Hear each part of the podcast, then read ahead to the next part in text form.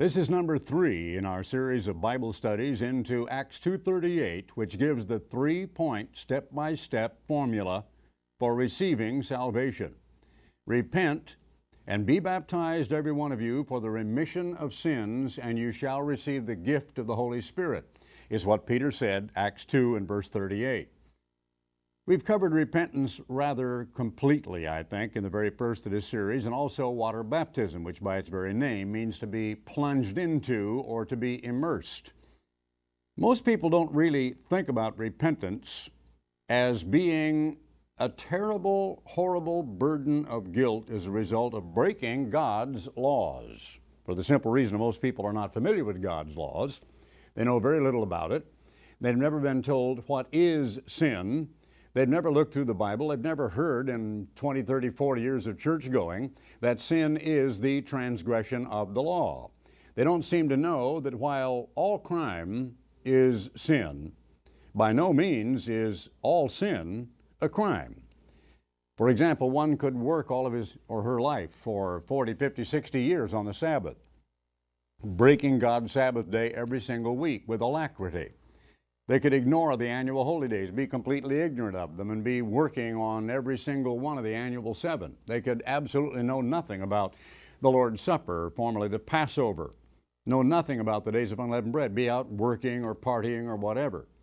A person can hate with every bit of virulence and human anger and resentment that they are possibly capable of, and are never arrested but they are breaking God's law, according to Jesus Christ, who lifted the Ten Commandments to a spiritual plane and who magnified the Ten Commandments to make them reach into every little nuance of human thought and human emotion, so that the Ten Commandments, as applied by Jesus Christ in the Sermon on the Mount and by all of his life's example and his life's teaching, are far more binding than the Ten Commandments in the letter. Look at all those ways in which people sin and break God's laws and do not take it seriously. For example, a St. Christopher dangling from the rearview mirror in many an automobile or on the dashboard. All kinds of idols that people have, the matinee idols, as they used to be called, people actually worship. They will stalk to get close to famous and uh, infamous people. They will run around ogling at other people and literally are guilty of idolatry if they do. People can disparage their parents, speak ill of them, curse them, talk down to them, ignore them, and they are breaking God's commandment honor thy father and thy mother, but they're never arrested. Spouses can hate one another, scream and yell and use profanity, breaking God's laws, but they are never arrested or seldom. And so there are so many ways in which, especially take the uh, commandment against coveting, thou shalt not covet. And then it lists all of the things that people generally covet your neighbor's house, your neighbor's wife, your neighbor's possessions, somebody else's thing, somebody's land or property, somebody's success, somebody's business, even his horse, his racing horse, or his cattle, his herd of black Angus. And someone can sit around and in their minds and hearts just be desperately desirous of getting their hands on that property or that house or that woman or whatever, and they're never hauled off to jail. Now, that's the point I want to make because very few people take repentance of, the, of breaking God's laws, repentance toward God for breaking God's Ten Commandments as they are spiritually applied, seriously. Most people, because they have not robbed a bank and they have not murdered anyone, most people, and all they've done is maybe be in a bad attitude here or hated somebody, or maybe when they were a kid they cheated on their test in school, or maybe as a little boy they ran away with a handful of marbles out of the five and dime store. They used to have five and dime stores, they don't, don't anymore. And so they begin to think, well, I smoked, or I drank, or I caroused, or I honky tonked, or I did this and that, and they repent of that. But they have never really come to understand, which I hope I covered thoroughly enough so that you understand it now as we get to part three, that even breaking God's Sabbath day is tantamount to murder. That it is the very same thing. The wages of sin is death, as we covered very, very thoroughly. It is given to all men to die once, as we covered. After this, the judgment. So the first death, no matter how it comes, whether in an accident, old age, or whether by fire, a horrifying way to die. That horrible earthquake that has taken so many lives in Turkey, and we think of the one a few years ago that took 20,000 lives in Mexico City. Horrible, horrible ways in which human beings perish. But this is not the penalty for sin. The penalty for sin is to be burnt, to be completely destroyed in Gehenna fire. So, when one repents, one needs to repent of having broken God's laws. And the only way you can do that is to understand what they are, that they were in effect long before Moses. Otherwise, it could not have said that the men of Sodom in Genesis 13 13 were sinners exceedingly before the eternal.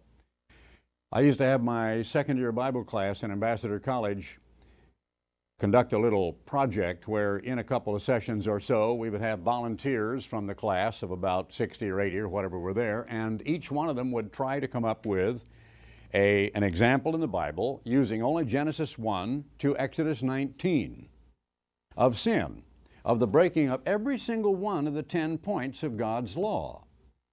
And when we really got to looking at that many of them are generic and broadly applied. For example in genesis uh, the 26th chapter and about the fifth verse, I believe, where Abraham was subject and obeyed God's commandments, His statutes, His judgments, and His laws. And there's so many other examples that we can prove absolutely that the Ten Commandments of God were extant, were in existence, and were known even by pagan kings long before the giving of the law at Sinai. And so many millions of people think the law came into existence at Sinai, but even then, if they understood that the one who wrote those tables of stone with his own finger is the one we know of as Jesus Christ of Nazareth, it would knock into the proverbial cocked hat many of the mainstream fundamentalist doctrines, especially those having to do with law and grace, as if Jesus Christ was the smart aleck young man, as my father used to put it, who came along and looked at all these horrible old laws that his father had implemented and said, Oh, well, I'm going to get rid of those. And so he took a step ladder and he went up there to the cross and he had these nails in his mouth and he took them out and he took this scroll or these tablets and he just hammered them to that old cross up there. A lot of people have this idiotic notion that Christ nailed the Ten Commandments to the cross. Well, in the first place, it was not a cross, but an upright pale with a patibulum or the board over it that said, Jesus Christ of Nazareth, the King of the Jews. And his hands were pinioned directly over his head. It's called a tree several times in the Bible. And it was on a stauros, or a stake, which is the Greek word that has no etymological connection whatsoever with the Latin word crux. There is no connection between them whatsoever. And he died because we have broken the Ten Commandments of God in all of their application in every nuance of human activity, including human thought. And people simply do not understand that. Now, if you are one who is repenting, who wants to repent, who has repented, who has studied into this and come to understand what an effrontery to God all of us are in our natural carnal state, which is enmity against God and is not subject to the law of God, neither indeed can be, Romans 8 7. And that the human heart is desperately wicked and deceitful above all things, Jeremiah 17 9. Who can know it? I, the eternal, search the reins, I try the hearts, God says that our thoughts are not His thoughts, that His thoughts are higher than our thoughts, than the heaven is above the earth. If we finally come to understand this and we do not calculate the misdeeds of our life in man's terms, but in God's terms, and we understand what sin really is, then we look into the deep spiritual significance of wading into whether it's a large bathtub or whether it's a cattle pond or whether it's a lake or a river doesn't matter, just where there's sufficient water to completely cover our body. And that we are laid down in that watery grave for just a second, a count of maybe one, two, and right back up out of it. That we are plunged into or immersed underwater as a symbol of the death of the old self, the burial of the old self with all of its sins, the washing away of all those sins in the water, and the emergence from the water as if in resurrection, as we covered extensively in part number two, to walk or to live in newness of life. Now, once we have accomplished that, God has to provide a miracle to even unlock our minds to help us accomplish part number one repent. Because repentance is a gift of God, it is granted of God. It takes a miracle from God to open a human mind to break that concrete, steely resistance and hard headedness and stiff necked human rebellion to make a human being come to himself or herself, to want to brokenheartedly seek God and say, I have been a horrible sinner. I want to have my sins washed away. I want to repent. That takes a miracle from God. None can come to the Son except the Spirit of the Father draw him, said Jesus Christ of Nazareth. Even our repentance is not something we do of and by ourselves. The Holy Spirit is with us, working with us, leading us, guiding us, bringing us to the place of repentance. Then we must make the decision to go seek out a minister or a counselor, a representative of God's church. And he or she has no right. Now, she could counsel a woman, I suppose, but primarily the ministry consists of men, and women are not to preach in God's true church. We understand that. But nevertheless, when counseling for baptism is conducted, the one who is doing the counseling, as I'm pretty sure I covered, need not delve into every little thing or deed or thing that someone is confessing, and I, I, probably said in passing, I hope I did, that one can look up in Hefele's church councils and discover what are the origins of the Catholic confessional booth and why it is that they have those little slats there so that the priest and the penitent cannot come into physical contact with each other. I won't belabor that except to say that oftentimes there are people, and I've seen this in the history of God's church in the last 40 some years who tend to get a little bit of vicarious pleasure out of getting people to confess their secret and innermost sins and problems, and that should never be done. The only question that should be asked of you when you're ready to wade into that baptismal pool is Have you repented of your sins? End of story. It's before God that you are doing this, not before man. You repent before God. All sin is against God ultimately, even though some sins hurt other human beings. All sin is against God. David prayed against thee and thee only have I sinned, even in the case of Uriah the Hittite and Bathsheba. Against thee and thee only have I sinned, said he in Psalm 51. Now we come to Acts 2:38. Repent and be baptized, every one of you, in the name of Jesus Christ, for the forgiveness of sins, the breaking of God's Ten Commandments and you shall receive the gift of the Holy Spirit.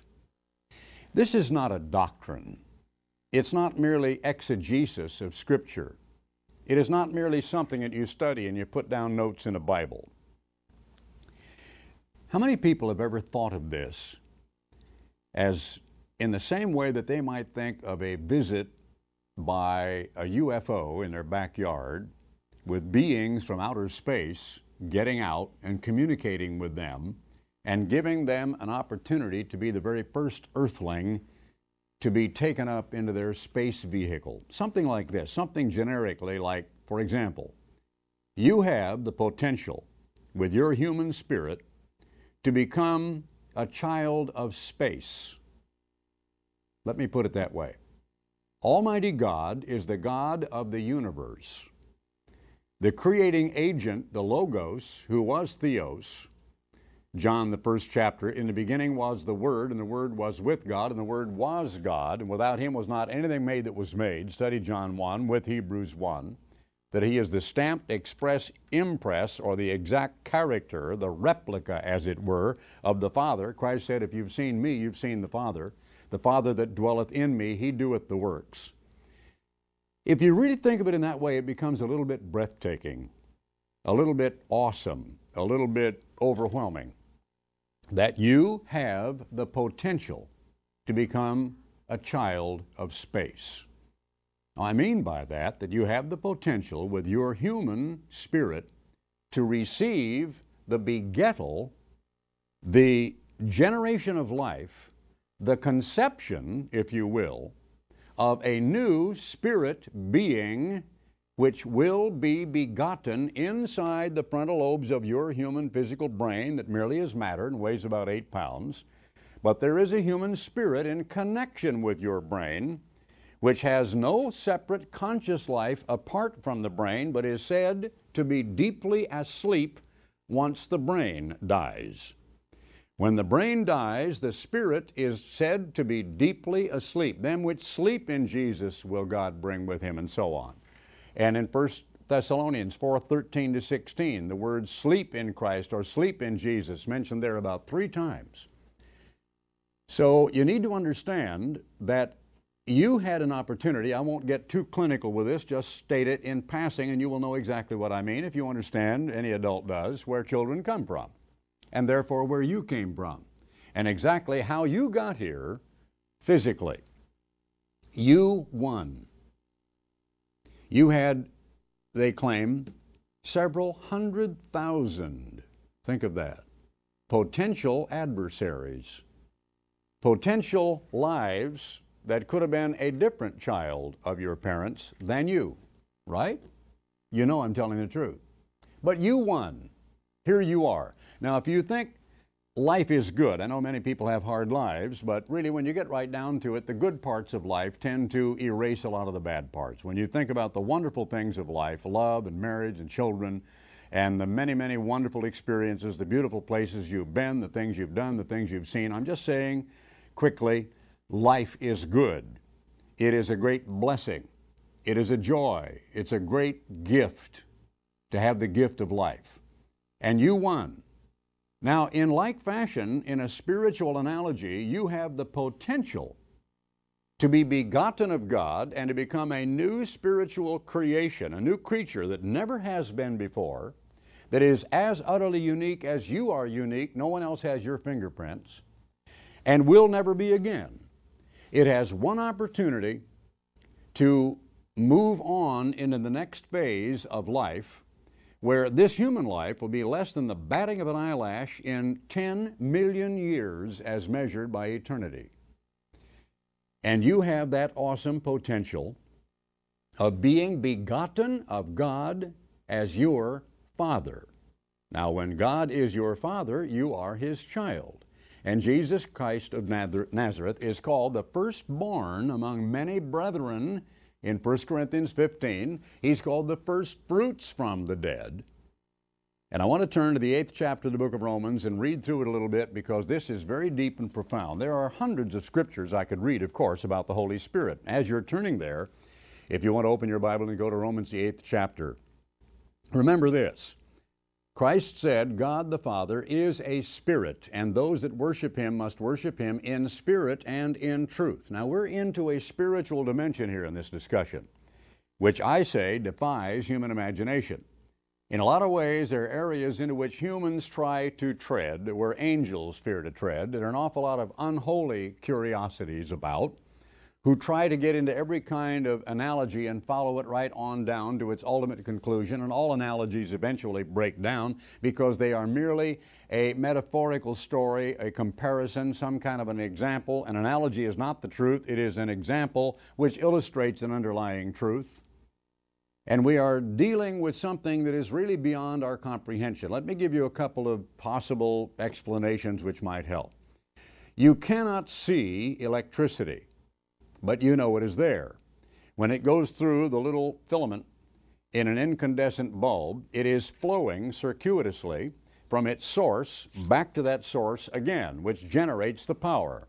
You only have to put your finger, don't do it, into the socket in the wall or the light socket and feel that tremendous flow of just stinging, uh, jolting energy that shocks your body to understand that electricity is great power so much power that it can absolutely kill you, stop your heart, and freeze your brain just like that if you get enough volts of it, the way they try to measure it.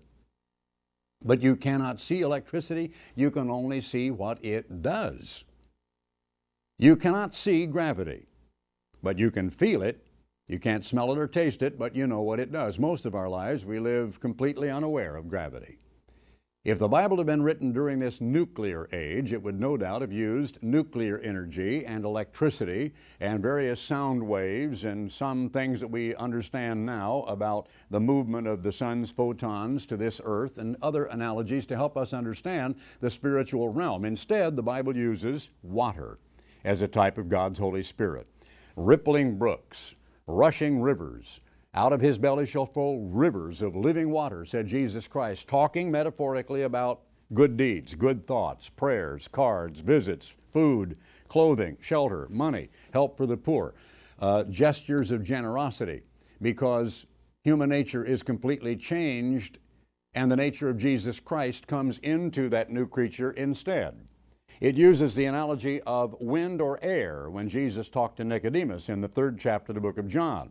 So shall everyone who is born of the Spirit eventually be. You hear the wind, you don't know where it came from, where it goes, he said. So shall everyone be who is born of the Spirit.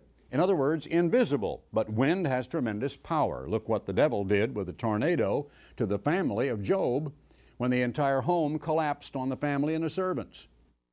And Satan is called the prince of the power of the air. We know the roaring wind of a tornado, a hurricane, or a typhoon.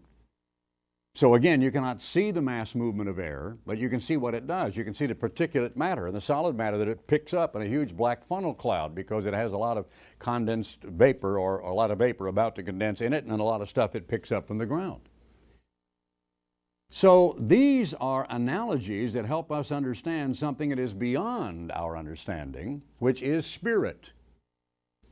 Your mother wasn't aware the second day, third day, or probably even the third week until she began to suspect something and went to the doctor to find out. I'm talking about after the act which brought about conception.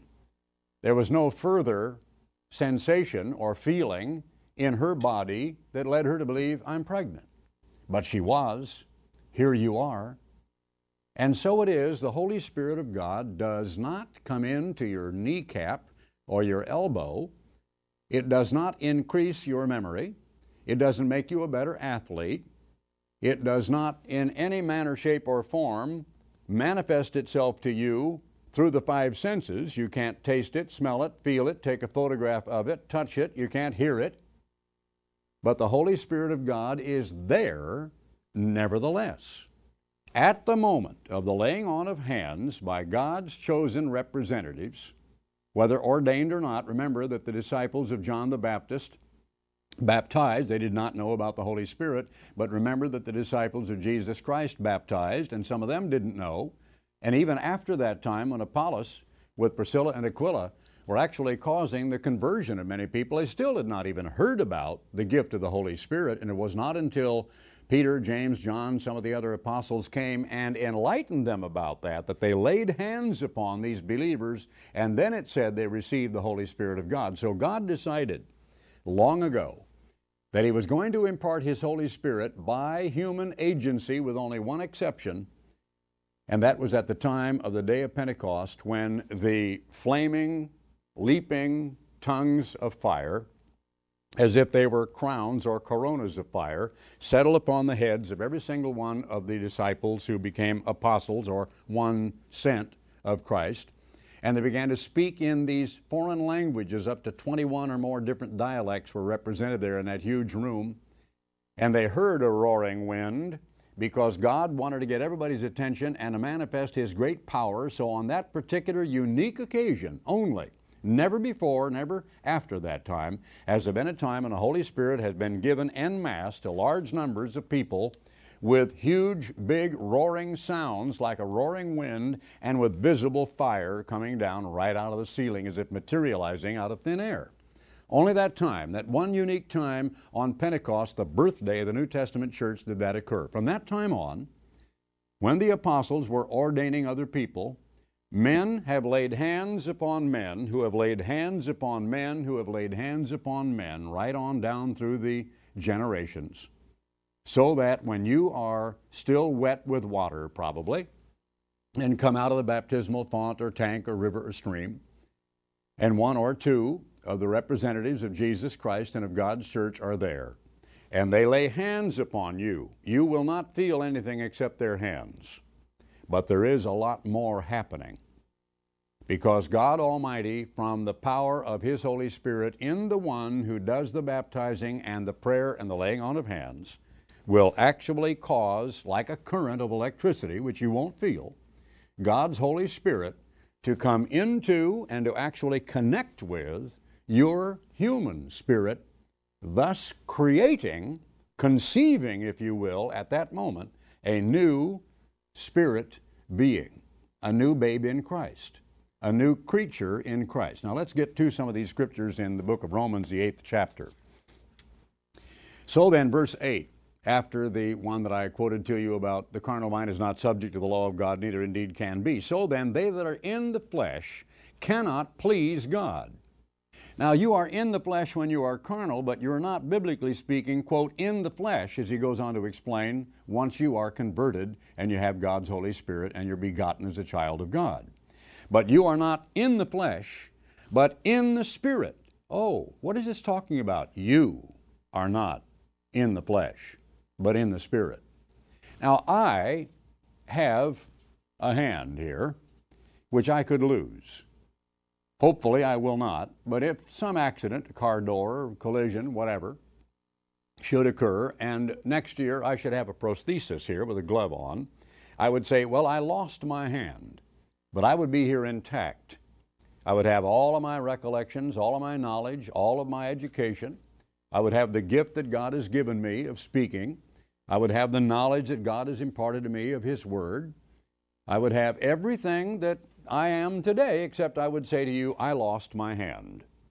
Well, as horrifying as it might sound, and I've used this analogy before, people can become quadriplegics.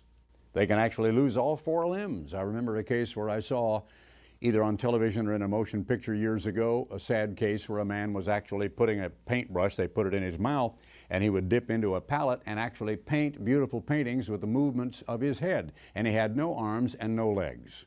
So someone could say, I lost my arms and I lost my legs, but the individual is still there because we live here. We live behind the frontal lobes of our forehead in that part of our brain where our decision making capability lies, where our volition, our free moral agency, our conscience, where our capacity for love and remorse exists, where our personality comes from. Other parts of the brain have to do with the motor function, have to do with the memory. You know, someone can be struck on the back of the head and lose their memory and not even know who they are, but they still can have a great deal of personality.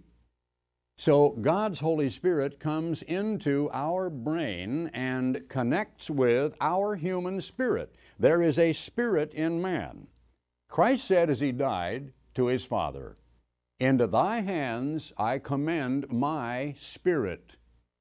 And that is exactly what happened. Christ died, but in a deep, profound sleep, that spirit, in all the accumulated wisdom and knowledge and all the experiences of 33 and one half years tabernacling in human flesh that he had accumulated to be able to take back up to heaven, to sit at the right hand of God the Father on high, to be yours and my daily high priest that accumulated knowledge was simply asleep, but it was intact. It was there. You might say it was almost like a computer chip that your, your hard drive on your PC had been demolished by a sledgehammer, but the computer chip was there, and you could take it and put it into a new computer, and the old computer is completely wasted and just so much junk, but you crank it up, and lo and behold, all of your files and everything is there. Every little bit of knowledge and memory is still there.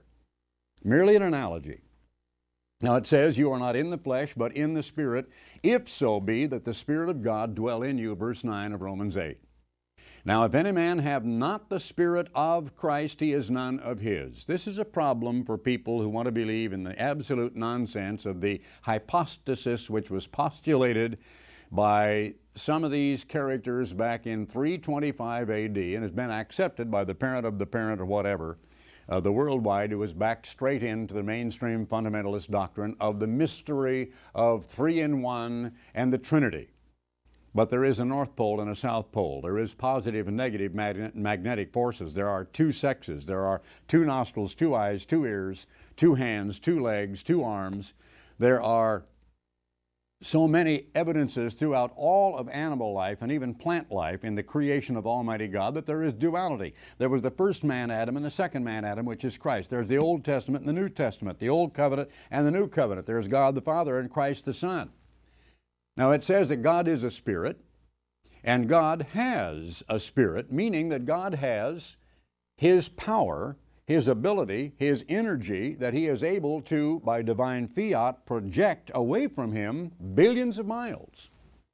He is able to project by his spiritual reach through the limits of the universe, if there are limits, which apparently there aren't, and we can't even understand that. Our minds will not comprehend that. But God the Father has a spirit. Now, notice, to receive the Spirit of God. But it also says, if Christ be in you, and then it says, if any man have not the Spirit of Christ, he is none of his. And here's a little bit of the mystery they are distinctly separate persons of the Godhead, but they are one in purpose, in intent, in belief and doctrine, in their program, in exactly how they think, how they feel about everything that goes on. They are absolutely one. And since Jesus Christ of Nazareth walked in the flesh on this earth and overcame sin in the flesh, it shows that Christ is to live within us. Now, that's an analogy, perhaps, but you wonder to what extent there is something here that even most people that think they understand all there is to know about the Holy Spirit of God really comprehend. God the Father begets us, and we are His child. But it goes on to say in verse 10 if Christ be in you, the body is dead because of sin, meaning that the rogues gallery in heaven above that had your name and mine on it prior to that baptism and repentance, that said wanted for crimes against God's law, penalty, death. Well, at the time of repentance and when you come up out of the baptismal pool, that rogues gallery, that picture of you, that black mark on the book of life is erased. It is completely gone. It isn't there anymore. And so you are considered dead, but Christ died in your stead. And so the body is considered dead because of sin, but the spirit is life because of righteousness, because of the righteousness of Christ, because of his perfect example. But if the spirit of him that raised up Jesus from the dead dwell in you, talking about the spirit of the Father, then he that raised up Christ from the dead shall also quicken your mortal bodies by his Spirit that dwells in you. Now, quicken does not mean to enhance your motor facility. Doesn't mean you're going to walk faster. Doesn't mean you're going to run faster. It doesn't mean you move around more pertly. It means enliven.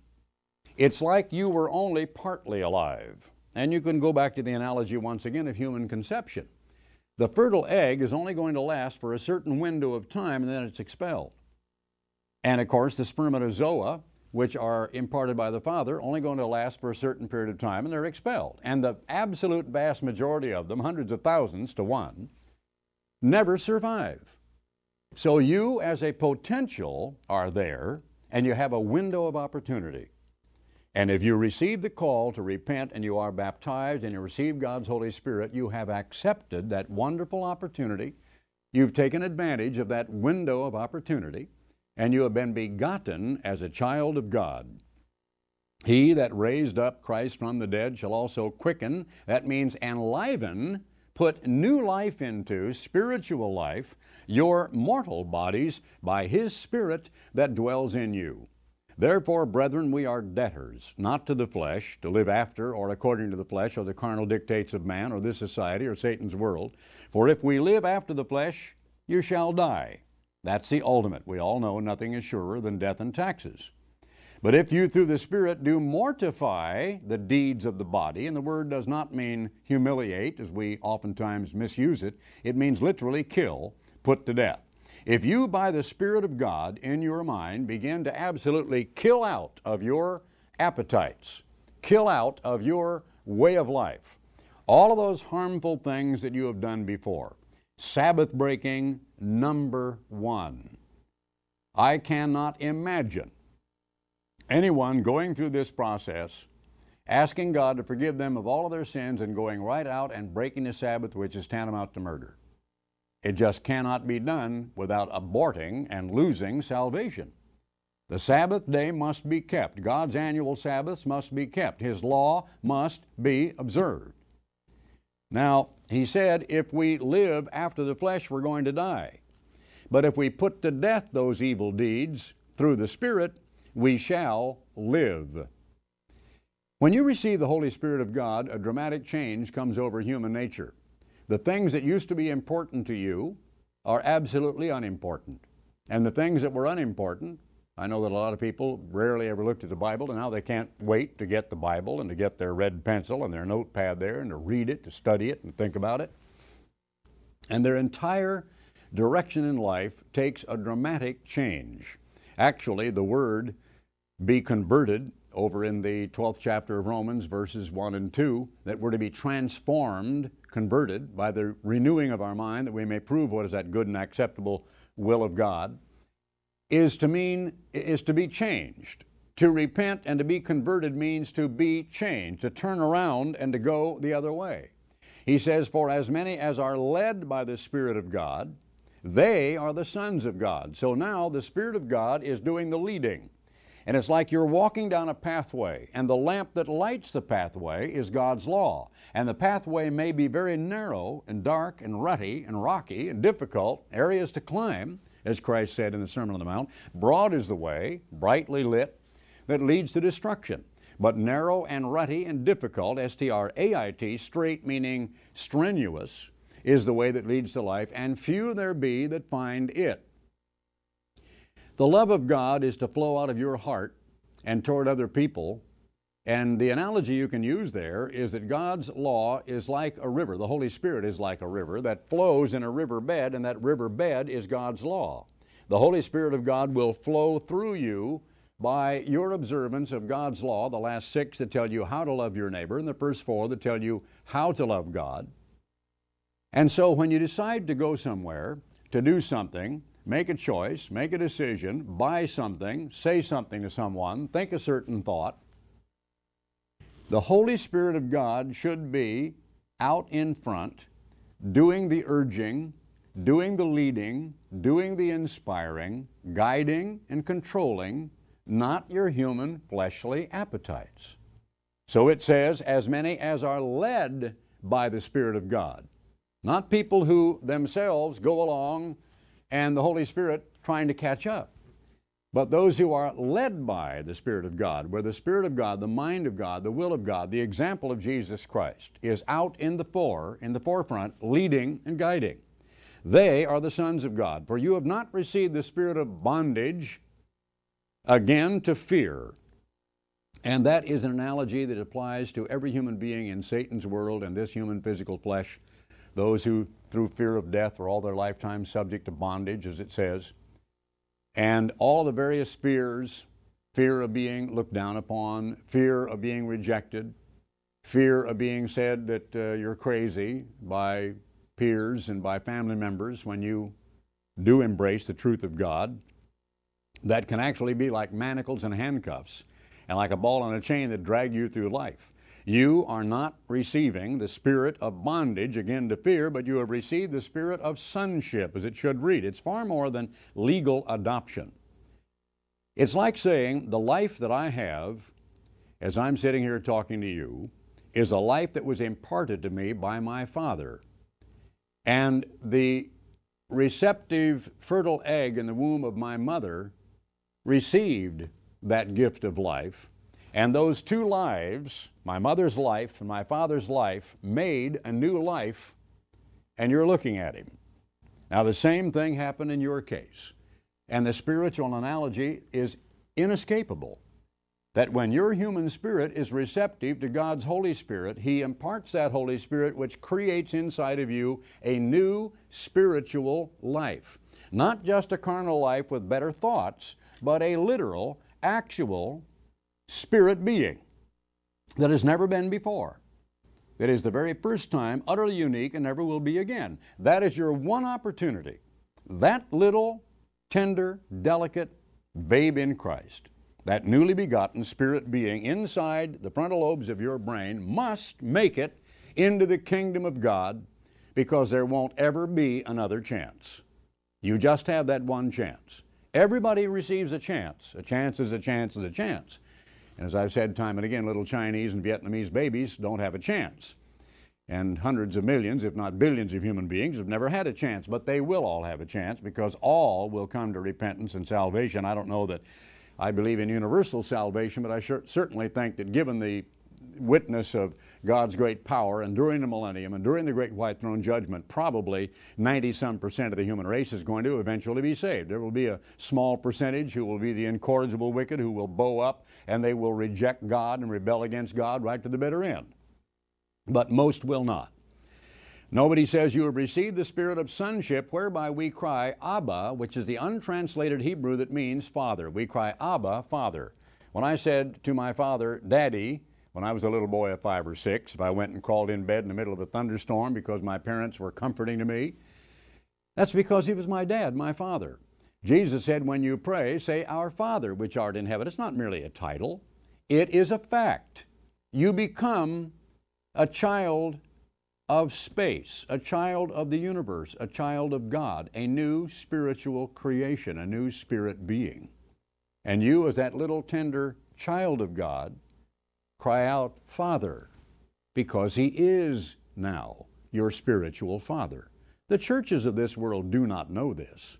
It just is plain, it just leaps off the page of the Bible. It's as plain as the nose on your face. But they don't know it, they don't preach it, and don't understand it because they have accepted the idea of the Trinity. It goes on to say now, verse 16, the Spirit itself, notice that language, the Spirit itself bears witness with our spirit that we are the children of God. So, my father bears witness with my mother that I am a child of my dad. And I look a great deal like him, and I have a lot of his proclivities and a lot of his various talents and abilities and a lot of things that he bequeathed to me. And so it is that we, when we are begotten of God, are to become a child of God. There are so many scriptures I could read you that we're to become partakers of the divine nature, but I must hurry now to conclude this, and I want to turn to 2 Corinthians, the fifth chapter, in 2 Corinthians chapter 5. And he says, in verse 1, we know that if our earthly house of this tabernacle were dissolved, we have a building of God and house not made with hands, eternal in the heavens. This is our new spirit body he's talking about. In verse 2, in this we groan, earnestly desiring to be clothed upon with our house. That's why Christ said, In my Father's house are many abodes, many mansions, like little houses or places. Think about the heavenly mansions. Well, it's not a mansion so much as it's a house, clothed upon, which is from heaven. If being clothed we shall not be found naked, we that are in this tabernacle, that is, we, the new creature in Christ, in a human physical tabernacle, do groan, being burdened, not that we would be unclothed, but clothed upon, that mortality might be swallowed up of life. Now, notice verse 17 to conclude.